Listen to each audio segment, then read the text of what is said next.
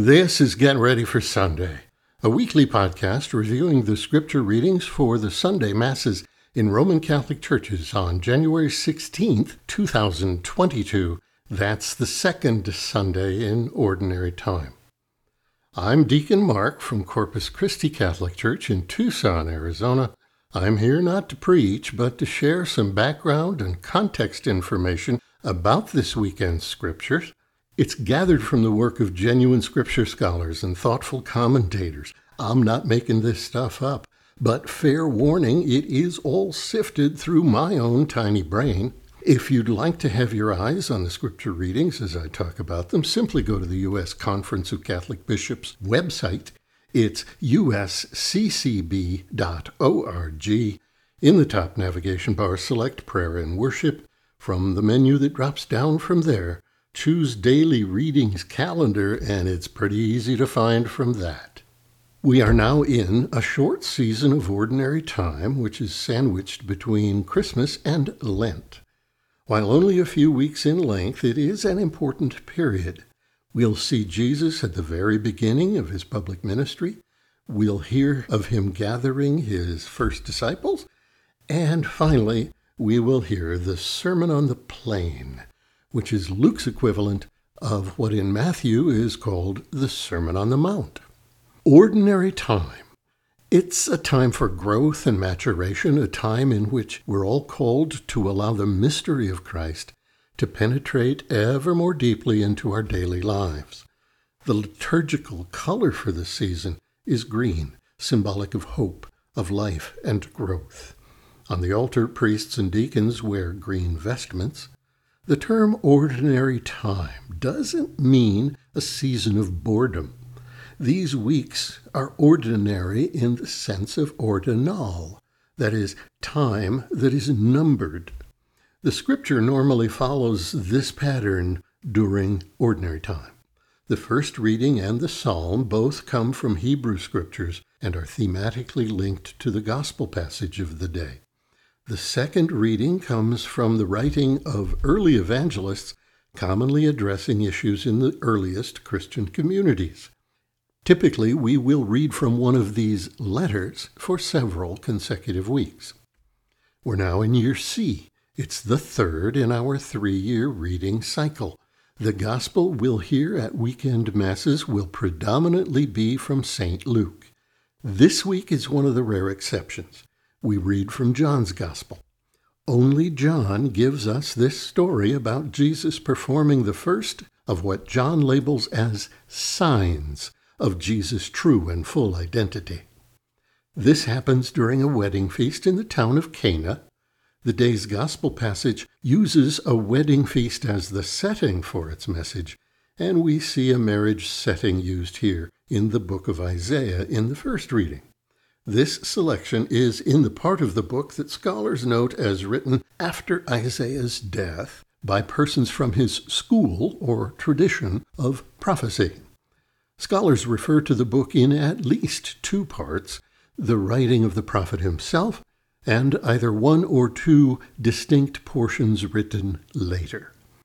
Of the writing by Isaiah's successors, the earliest are referred to as Second or Deutero Isaiah. That is in chapters 40 through 55. These were written during the Babylonian captivity, predicting the release of the nation that would occur very soon thereafter. The concluding chapters, 56 through 66, were written shortly after the return to Judea and deal with difficulties encountered by the people upon their repatriation. The section is known as Trito, or Third Isaiah. It is from this final section that we read at this Mass. The general setting today shows us Jewish people in a state of deep discouragement. Exactly what brought this about is not specified. This given passage is a reminder of the promise of their vindication by the God of Israel. It begins with the use of poetic parallelism. God is recorded as saying, For Zion's sake I will not be silent, for Jerusalem's sake I will not be quiet. This tells us two things. First, that the God of Israel will remain faithful to the covenant made with the Jewish people. Second, we see that the labels Jerusalem and Zion can be used interchangeably. Through the remaining verses, it becomes clear that these terms are also identified with the entire Jewish nation.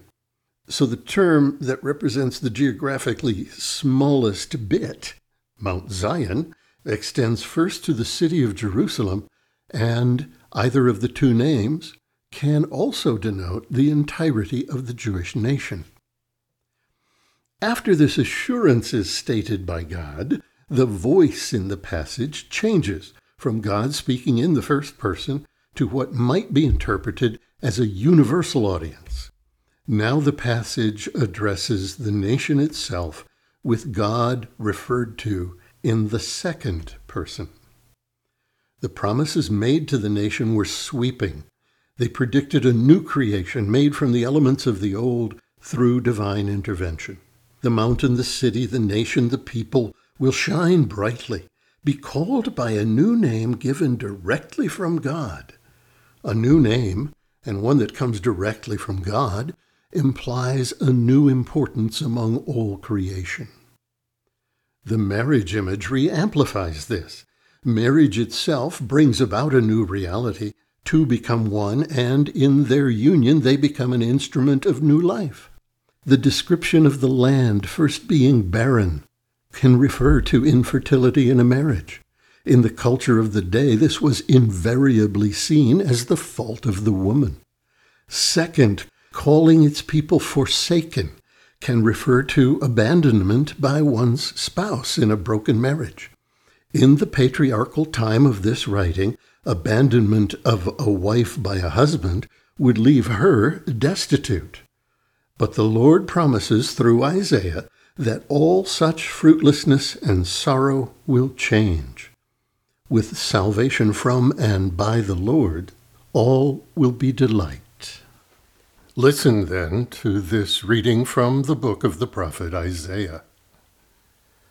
For Zion's sake I will not be silent. For Jerusalem's sake I will not be quiet until her vindication shines forth like the dawn and her victory like a burning torch. Nations shall behold your vindication, and all the kings your glory. You shall be called by a new name, pronounced by the mouth of the Lord. You shall be a glorious crown in the hand of the Lord, a royal diadem held by your God. No more shall people call you forsaken, or your land desolate. But you shall be called my delight, and your land espoused. For the Lord delights in you and makes your land his spouse. As a young man marries a virgin, your builder shall marry you, and as a bridegroom rejoices in his bride, so shall your God rejoice in you the word of the Lord. The final chapters of the book of Isaiah are prophecies about the joy Judeans will experience upon their return to Jerusalem following their 70 year captivity in Babylon. The prophecies contained in Deutero Isaiah give us God's promise of a new covenant, a nuptial restoration between God and his people. Here, Zion, Jerusalem, is personified as a young bride adorned with a royal diadem. That's a crown, folks. Her husband, the Lord, is the bridegroom who gives her a new name, my delight. This reading comes from 3rd Isaiah. It is an assurance that God will indeed keep all those promises, despite some initial disappointment among the Jews that it is not instant restoration and prosperity. Unlike the more standard prophetic technique of threatening or predicting catastrophe, here the prophet is encouraging patience among the people and hoping to inspire continued hard work among them so that their sustained efforts might be blessed with success in bringing about the fulfillment of those past promises. We might see a link between the Old Testament passage and the Gospel in the third strophe of the responsorial psalm. Worship the Lord in holy attire, it says. To be holy means to be set apart by God. At a wedding, the bride and groom wear holy attire that sets them apart as the couple entering into a new marriage. The bride wears a white gown symbolizing her innocence and purity, while the man wears formal attire to show his devotion to his bride. The lines of this responsorial are all taken from Psalm 96, which is a hymn about the sole divinity of Yahweh. It is proclaiming the God of Israel as the creator of all.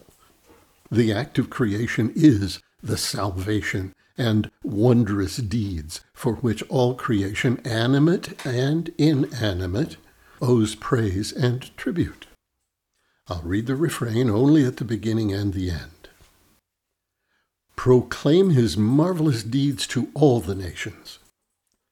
Sing to the Lord a new song. Sing to the Lord, all you lands. Sing to the Lord. Bless his name. Announce his salvation day after day. Tell his glory among the nations, among all peoples, his wondrous deeds. Give to the Lord, you families of nations. Give to the Lord glory and praise. Give to the Lord the glory due his name. Worship the Lord in holy attire. Tremble before him, all the earth. Say among the nations, The Lord is King. He governs the people with equity. Proclaim his marvelous deeds to all the nations. Next, we read from St. Paul's first letter to the Corinthians. We will be in this letter throughout our short stretch of ordinary time here. You probably remember that Corinth was a very busy, very metropolitan, very prosperous city. Situated on the eastern side of Greece, just west of Athens, it was a major port city. After Paul established the early Christian community there, it attracted converts from among the Greeks, the Romans, the Jews, and pagans. It was a very multicultural group, and this early church struggled becoming and remaining unified because of that great diversity of backgrounds. St. Paul's letter to them was an admonishment for unity. On the surface, the text is a teaching to assure community members that each has a gift and a purpose for which to use that gift. The overwhelming variety of needs in the world is matched by the infinite ability of the one divine Spirit to supply the necessary tools to heal brokenness, to reconcile humanity within itself and corporately with its Creator. On a personal note, I've had the privilege for several years of working as a teacher for the Catherine of Siena Institute. It's a ministry associated with the Dominican friars of the western United States. The Institute trains Catholics to discern their own primary spiritual gifts. Everybody has their own set. In this way, by knowing, each of the baptized can play his or her greatest possible role in carrying God's mercy, healing, and justice into the world at large. You can read more about this on the web at siena.org. That's Siena spelled S I E N A dot O R G. Check it out. The list of identifiable gifts of the Spirit is longer than what Paul specifies here and the implications of the gifts go far beyond coaxing the Corinthians to honor one another.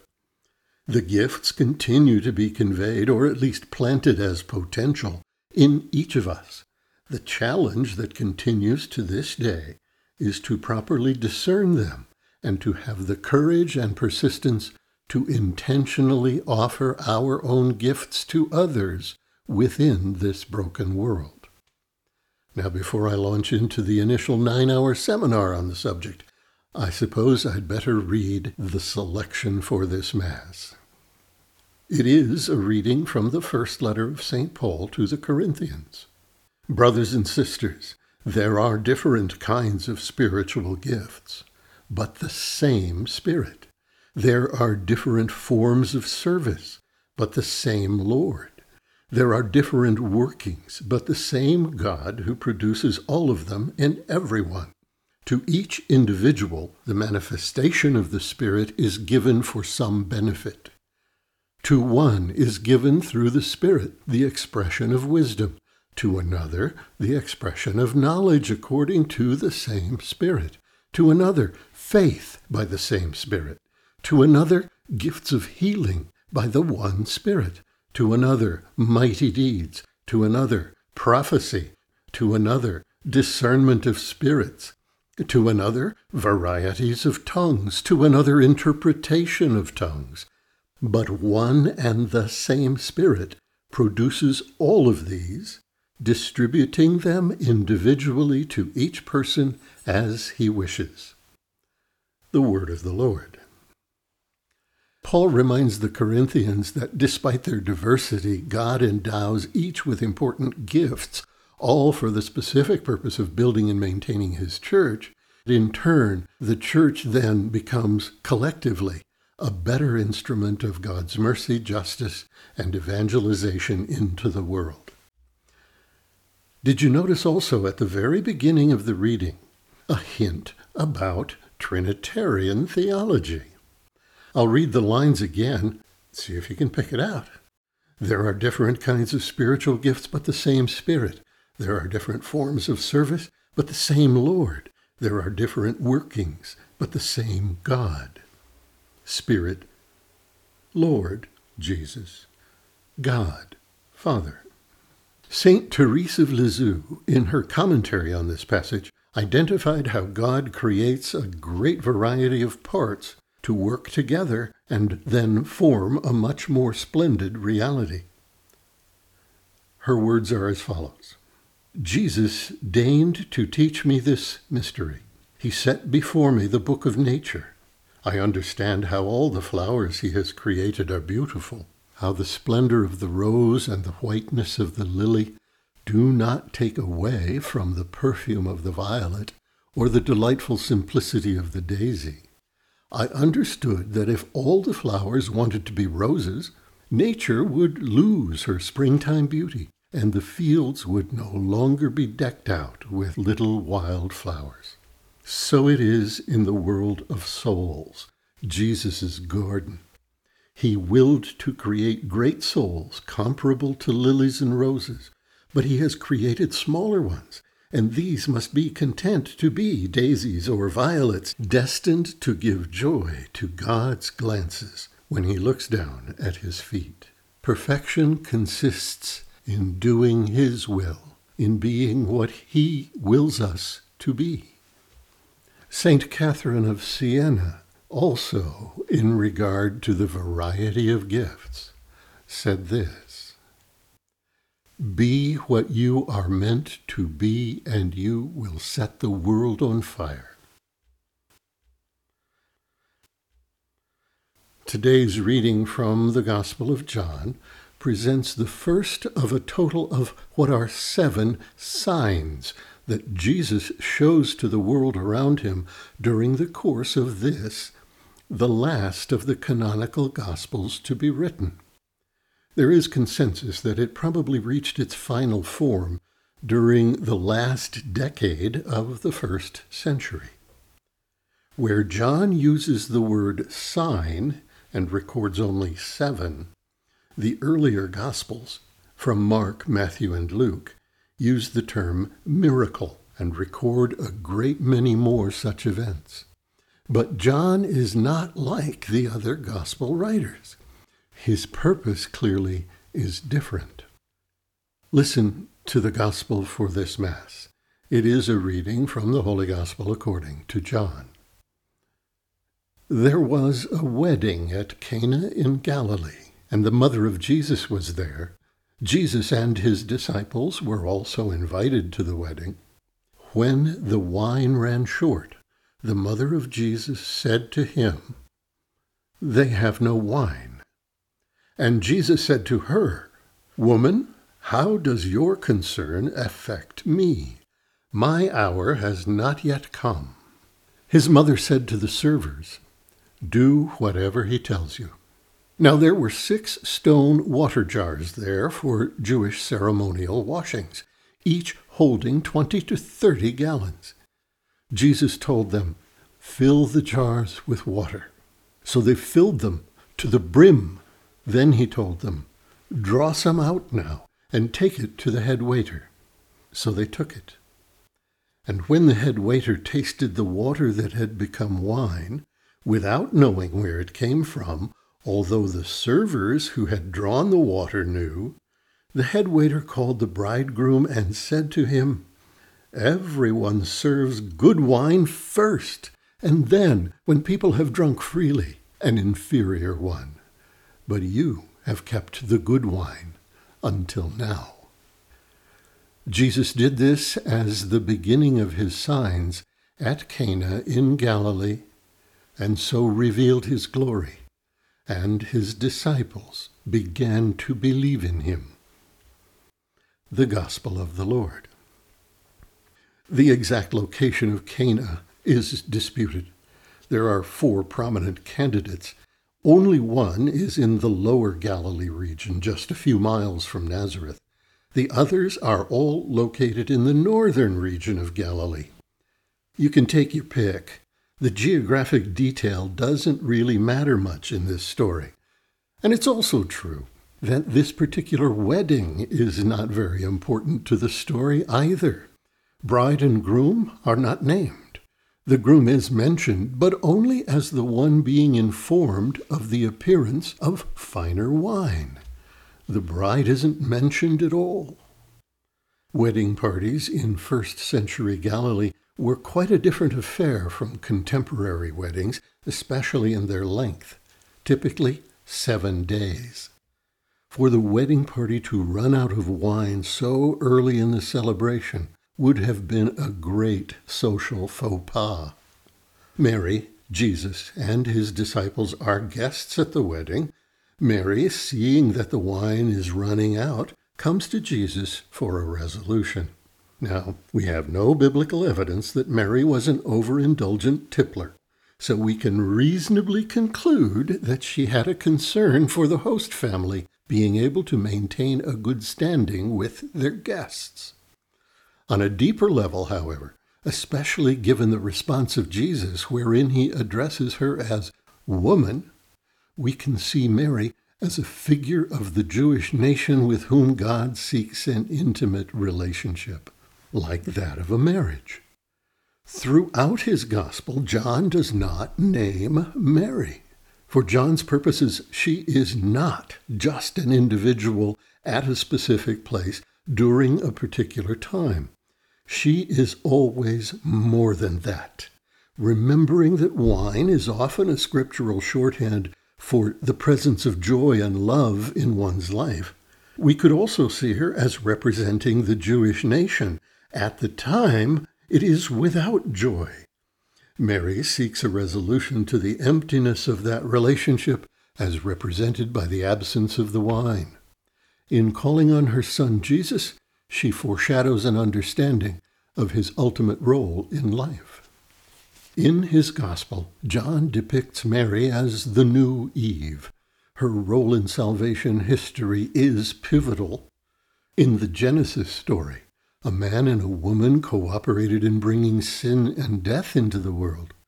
The converse is true for the redemption of creation. A man and woman cooperate in restoring humanity with God. If Jesus is the new Adam, Mary is the new Eve. In Genesis, Eve is not named until after the fall. When Eve is in full communion with God, she is called simply woman. Twelve times she is referred to in that way. In the context of Genesis, when Jesus calls Mary woman, he is not being disrespectful. He is calling her by her grace filled name. When we mix into our consideration John's emphasis that Jesus is indeed God in the flesh, we can better understand that when Jesus calls Mary woman, it is really a term of endearment. My hour has not yet come. Is this another seemingly rude response from Jesus? Evidently, Mary disagrees with him about the timing. His mere presence at a public event is enough for her. Nearly all biblical scholars agree that any time Jesus references his hour, he is naming that moment in history when he undergoes his passion and his death, leading to his resurrection. Mary is not deterred in her request. She tells the servers, Do whatever he tells you. That seems to be enough for Jesus to take action in that time. Now there were six stone jars there for Jewish ceremonial washings, each holding 20 to 30 gallons. Don't let one detail go unnoticed.